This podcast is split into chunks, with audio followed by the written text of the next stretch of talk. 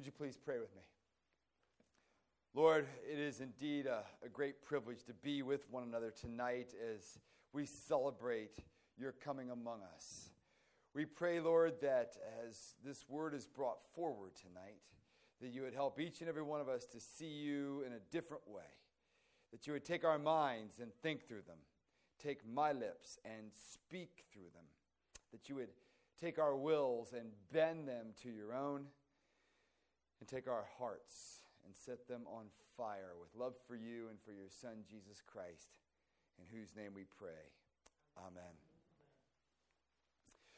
Well, welcome everyone. It's great to see you all here with us tonight at Christ Church. And my job is to simply supplement all the beauty that surrounds us tonight and put a finer point on the story. And I want to do that tonight by reflecting on just verses 12 through 14 that I just read, which says from John's Gospel, But to all who did receive him, who believed in his name, he gave the right to become children of God, who were born not of blood, nor the will of the flesh, nor the will of man, but of God. And the Word became flesh and dwelt among us, and we have seen his glory. Glories of the only Son from the Father, full of grace and truth. One of the reasons I want to park on these few verses tonight is because it's so unique around Christmas. Uh, you know, it's uh, such a non traditional in the Christmas story. You didn't hear about any angels, did you? Mary, Joseph, shepherds, star, Bethlehem. Because the reason I'm doing this, it's very easy on an evening like tonight to treat Christmas like a cup of warm, hot chocolate. Long on sentiment, but short on life changing truth, which, after all, is the whole point of Christmas. Because what John is saying in that text I just read for you, the whole reason that God became human is so that you can be born again. It's in your face. And verse 13, who were born not of blood, nor the will of the flesh, nor the will of man, but of God. And the Word became flesh and dwelt among us. You can't miss it. So we're going to leave Mary and Joseph and baby Jesus for the family services that we had a couple hours ago. And we're going to focus tonight on this mystery of God becoming human 100% God, 100% human. And that's a mystery. What, how we need that mystery, the implications of that mystery in our lives, and what it means for our daily lives. So that's what we're going to look at. First, I want to recognize our need for this mystery. It goes without saying that Christmas wouldn't be Christmas if it weren't for mystery. You know, a jolly old man that lives in the North Pole who knows your name and whether you've been naughty or nice is going to go around the whole world tonight in one night and deliver presents to every boy and girl in the whole world. That's a mystery. With the help of flying reindeer and elves, by the way. We love it, don't we? Just watch the Nutcracker. Adults and children are enraptured by this story of a nutcracker who takes on the evil rat king, slays the rat king, becomes a handsome prince, and he and his princess Clara go off to a magic kingdom and rule for eternity where hot chocolate dances with flowers. we love it. You pay a lot of money to see that, don't you? Or even mystery, or even grumpy shoppers at Crocker Park. People slogging through. I went there the other day trying to do my bah humbug best, and there were a ton of people standing at a Christmas tree in the center of the shopping center that's taller than my house, and Bing Crosby is singing out of this tree in White Christmas. And there's a bunch of people around it just looking up at it going, wow. It's mystery. We need it. Once a year, Eugene Peterson writes, for a few days at least, we and a million of our neighbors turn aside from our preoccupation with life reduced to biology and economics, and we join together in a community of wonder. And when we do it, it keeps us alive to life that is always more than we can account for. Mystery.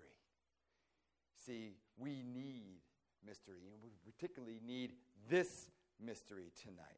It's who we are. And John, what he's doing in this Christmas story in chapter 1 is he's pressing into that. And he's implying that the nutcracker has nothing over this. This is ultimate mystery. Angels, shepherds singing together, the infinite God becoming finite, the omnipotent becoming weak as an infant, the one who has no beginning, no end, the uncaused cause becomes human, is born into the world. Wrap your mind around that mystery tonight, dear friends. J.I. Packer writes that there is nothing in fiction that is so fantastic as the truth of the incarnation. Incarnation means God made flesh. That the more you try to understand it, the more staggering it truly becomes. And yet, if we don't push past the sentiment, push past the chestnuts roasting on an open fire. I love that guitar. It's that vacuum tube amp. Boom, boom, boom, boom. I love that. But we got to push past that because we won't ever be able to understand who we truly are.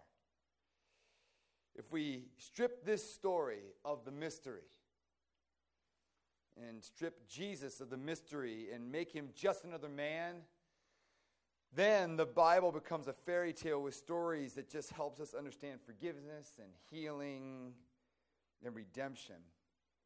But in the end, like the nutcracker, the curtain comes down and we go back into the sidewalks of Avon Lake Bay Village, Avon, and Sheffield Lake, powerless against the evils of this world and powerless against the restlessness that's in your own soul. If, but if this is more than just words on a page, if Jesus Christ is flesh and blood, and if this actually happened, then it actually offers us hope and a solution to overcome the darkness in the world and the restlessness in your soul. That is our need for this mystery. Secondly, so what's the implication of this mystery? It's found in verse 14 when it says, The Word became flesh. That word is the Greek word logos. We translate the word into it. The logos was made flesh. And any ancient Greek or any ancient Hebrew who have read that would have instantly known what that meant and recognized it. It was a word in particular that was used to describe ultimate reality. We call it virtual reality today. There was a moral order, a moral driving force that held the universe together. There was beauty, there was order. And if you could somehow, in the ancient world, figure out how to shape your light, life to this logos, there'd be joy to the world.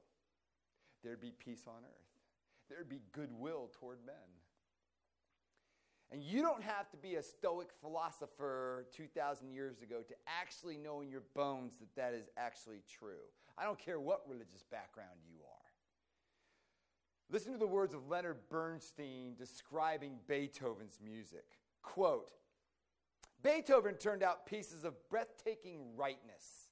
Yes, rightness is the word. Our boy had the real goods, the stuff from heaven, the stuff that says that there's something right in the world. There's something we can trust that will never let us down. Well, what's he talking about? He's talking about logos. He's saying not only push past Bing Crosby and White Christmas, push past in this mystery your own empiricism, your, your all, where the idea that all knowledge is derived from our sense experiences. Because when you listen to Beethoven, or you listen to Bach, or you listen to Isaac Watts, when you fall in love, when you get angry at the injustices of the world, what is that? Is that you, it is that you know that there should be joy to the world. You know there should be peace on the earth, the goodwill toward men, because you are woven into the fabric of a universe that's held together by beauty and order, and you know that in your bones. So when John comes along and says this logos, which in tr- English is translated word. He burst the boundaries of the imagination of any philosopher or any religious leader of his day and ever since. It completely rocked the world because what John is saying is the Logos, the Word, isn't some rational principle that you need to abide by. It's not some religious system or ethic you need to embrace. It's a divine person that you can love and relate to with your soul. The implications of this mystery is that you don't have to sp- aspire to be a religious person. Aren't you glad? Or abide by some code of ethics. You can know the Logos. You can relate to the Word and love the Word. And because we've been created in the image of God, it's why we feel the way we feel when we listen to Beethoven. It's why we aspire for peace on earth, because we're made in God's image. We know that life is more than economic psychology and a 55 inch screen TV. And this begins to explain the mystery of our humanity. And it's in all our Christmas stories. I mean, who do you want to be? Ebenezer Scrooge or Tiny Tim? Who's got a more fulfilled life? Ebenezer or Bob Cratchit?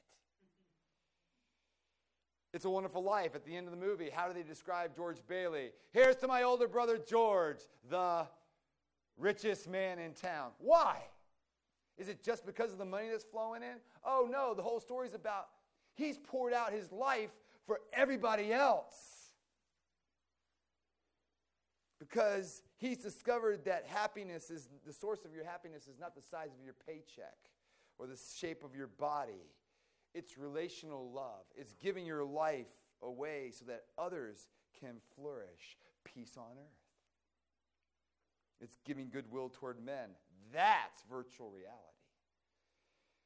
And that's what it means to be human. And Christmas comes to us to reveal the only way you're going to understand the mystery of our humanity is to understand the mystery of the Word made flesh that's full of grace and truth. But there's also a truth that we have to look at and look that's implied in here. Because you have to ask yourself, well, why isn't there peace on earth? Why is there so much despair as there is joy? Why is it that we can get excited about goodwill toward men and we don't even know our next door neighbors' names in the suburbs? See, the other point that John is making, he's saying, on the one hand, there's this great paradox in John chapter 1, where there's divine intervention, where there's beauty and justice and holiness and mercy and goodness is incarnated in the flesh of Jesus, and we can see him. But if you look at verses 10 and 11 in John, it says, He came to his own, and his own people did not receive him. Because when he appeared, we turned our backs on him. We want the light, and yet we humans reject it. What's that? John Stott, the former rector of John All Souls Langham Place in London, wrote Human beings are the inventors of hospitals for the care of the sick, the universities for the acquisition of wisdom, and churches for the worship of God. We've also invented torture chambers, concentration camps, and nuclear weapons. We're a duality of dust and glory. We're an enigma to ourselves, he says. That's who we are. We want light, but we cause darkness. We want justice in the world, yet we hold on to our money and our time. We want close, intimate relationships, yet we refuse to forgive the people we love the most. We want to know God in this way, but we refuse to open our Bible and we refuse to pray. That's who we are, says John in this passage. We're a paradox. And you know it's true, right? You go into a restaurant and there's a soft lighting, and you go into to you look at a mirror at yourself and you go, I look pretty good. then you go out into the bright sunshine and you look in another mirror and you go, oh gosh, awful. Because the sun exposes all your flaws. So, spiritually speaking, what do we do? We run back inside to the, to the warm light, we think. Because what John is saying, it's also, yes, there's grace here, but there's also truth because there's a metaphor for judgment. That is one of the reasons he's come. He says, The light came into the world, the light which enlivens everyone. That's not necessarily happy news because God's not far off, He's near. And part of the truth, what He's come to do is to expose the darkness in your heart and in mine. Dietrich Bonhoeffer said, We've become so accustomed to the idea of divine love and of God's coming at Christmas that we no longer feel the shiver of fear that God's coming should arouse in us. So God has come in Jesus because we need him to come because we're 100% absolute rebels and we reject him. So, what does this mean? Well, we find the answer in verses 12 and 13. But to all who did receive him, who believed in his name, he became the right, gave the right to become children of God, who were born not of blood, nor the will of the flesh, nor the will of man, but of God. In a few minutes, we sing this all the time in the carols, by the way. There's two carols tonight which you're going to hear and you're going to sing. I hope you sing with us. Charles Wesley the third stanza of uh, Hark the Herald Angels Sing, which we're going to sing immediately after the sermon tonight, says this Mild Jesus lays his glory by, born that man no more may die, born to raise the sons of earth, born to give them second birth. You see, when we're born again, it's essential and it leads to a new life and a new identity. It's essential in that there's no middle ground. Either you grasp who Jesus Christ is or you don't. Anyone who claims to be a Christian must be a born again Christian. And by the way, this is not a type of person. All right? And by the way, you don't want to be that type of person in America today, right? Uh, an emotional experience. People say, oh, he just needed some moral structure. You know, he's gone and got religion. They really can't think for themselves. The problem with that whole view and that whole response to being born again is two chapters later in John chapter 3, there's a guy named Nicodemus. He's a Pharisee, a member of the Sanhedrin. He's older, he's male, he's top of the social ladder of his day, and he's incredibly religious, incredibly moral. He knew the Bible better than you and I all together knew it, and he wasn't self righteous at all. And he comes to Jesus. And what does Jesus say to him? Nicodemus, you must be born again to understand the first thing about the kingdom of God. He's religious. He's gone and got religion. Uh, Nicholas has, Nicodemus has more religion than anyone in our, this room has. And he needs to be born again, according to Jesus. You see, when John is using this and Jesus uses this phrase, he's challenging traditional religion. He's saying, Nicodemus, nothing you've ever done counts. You must be born again.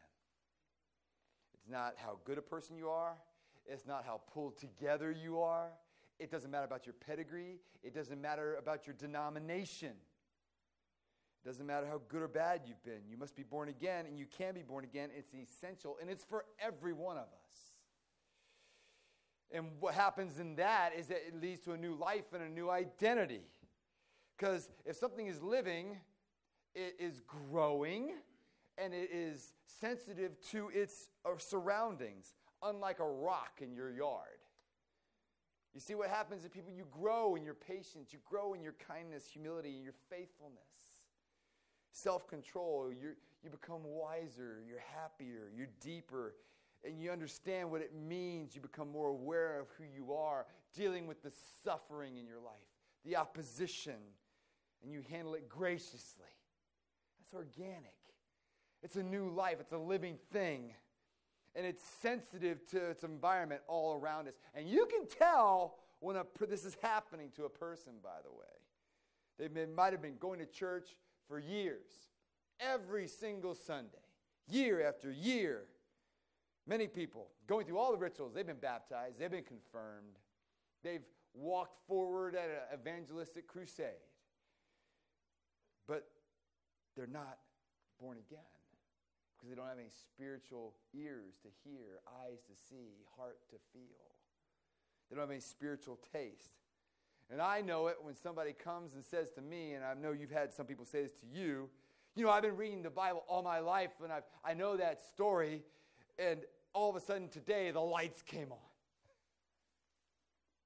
God's given them spiritual vision. And I'll say, What do you mean by that? And they'll say, You know, well, it's convicting me in a way I never saw before. Well, you know why? They're born again. I, I want to say, I don't say it, but I want to say that's because Pinocchio, you've become a real boy. it's great to see. That's the difference between being religious and being born again the new implantation of spiritual life. Now, of course, there are patterns of the Christian life that are going to ensue from that, but Jesus would say, I'm not here to make you religious. I'm not here to make you ethical. I'm here to make you born again. I'm not here to make you nice. You're already nice. You're already clean up very well. I'm here to make you new. And by making you new, he gives you a new identity too. He says, To all who believe in his name, he gave them the right to become children of God. That, that's the language of adoption. You've been brought into the family, not of your own volition. You're his child, whether you like it or not, in this way. And he's saying that my heavenly Father loves me with the intensity and concern of his only begotten Son. Think about that. Jesus says in John 17, Father, love them as you have loved me. So to have this identity and live with that knowledge every day, regardless of whatever you're going through, is powerful. If you've been adopted, you have an, an inheritance. Now, there's some in this room that have been finding their significance and their value and their identity in pleasing your parents in your academic standing, your career, making money, your looks, your relationships, and looking for love, and, or perhaps it's a political cause you've been part of. But I want to remind you that all those identities that you're trying to find yourself in, that goes up and down, and you put yourself on the performance wheel if you do that. But this identity in Jesus, when you place your trust in Jesus, changes everything because your identity is not based on your performance, it's based on His for you upon the cross. So, what do we do? Well, John tells us, and it's simple and yet it's hard. He says, To all who did receive Him, who believe in His name in other places in the Bible, uh, to be a Christian is to repent and rest in that trust in Jesus Christ. And you hear that word repent and you say you think, well, it means stop believing in your mechanics and your name and your works and your identity and rest in what Jesus has done. And that's true. That's what you do. But people take it further and they go, Well, I ask God to forgive me for all I've done wrong. Well, it does mean that, but that's not all that it means because there are people all over the world who've mechanically become Christians and never been born again. They've asked God's forgiveness for what they've done wrong, and now they promise to live for Him. I will live for you, Lord. I will surrender it all. And the problem with that is they don't understand because people who are born don't contribute anything to the birth. I was there for all four of my children. Trust me, Kimmy did all the work. All right? It's not that I need to repent of all the bad things I've done. I need to repent for all the, of all the reasons for the good things that I've done. Trying to be my own Savior and Lord. Trying to run my life my own way. Trying to create my own identity instead of resting in His identity that He's given me as a gift in Jesus Christ. See, to be born again is to say you've done it, that God has done it all. It's all by grace. I do nothing and I take on His unearned favor, His grace upon me. All you need is nothing, and most people don't have it. Repent means come with nothing. Nothing in my hands I bring simply to the cross I cling, O Lord. And resting in Jesus' work upon the cross alone. And here's what I think will help you. It's hard, but here's what helps. Later on in John's Gospel, in chapter 16, Jesus says these words When a woman is giving birth, she has sorrow because her hour has come. But when she has delivered the baby, she no longer remembers the anguish for the joy that a human being has been born into the world. Now, as I said, Kimmy gave birth to all four of our children, and it was not their effort, it was all hers. And there was not so long a time ago in our history, before there were epidurals, before there was any medicine and what have you, that all children were born through the suffering and pain of their mother to the point where she might die every birth. And Jesus says, My hour has come. When the hour has come, he always was talking about going to the cross for us. And what Jesus is saying here is that you are born again through my pain and suffering. Just like a mother, upon seeing her child, recognizes it, it was all worth it. You are worth it to Jesus Christ to die upon the cross for because he loved you that much. You are worth it to him. Look at that this Christmas Eve. Reflect on that. Let that move you, ladies and gentlemen, and rest in that truth tonight in His grace. And as we continue in our service, before we take communion, you'll hear the exhortation, and I will pause. That exhortation is a simple invitation and warning to make sure that we have truly rested in Jesus Christ. We'll pause, and I want to encourage you to participate. This service, this liturgy, which means the work of the people, is 450 years old to almost 2,000 years old. Christians have been praying this for years. And I encourage you to pray the words, don't just say them. We don't, we don't rush here. And to also sing along the carols, because in them we sing what we believe. So I close our time with that great line from O Little Town of Bethlehem, written by Phillips Brooks, who's an American Anglican, by the way. He said, O holy child of Bethlehem, descend to us, we pray. Cast out our sin and enter in. Be born in us today. Amen and Merry Christmas.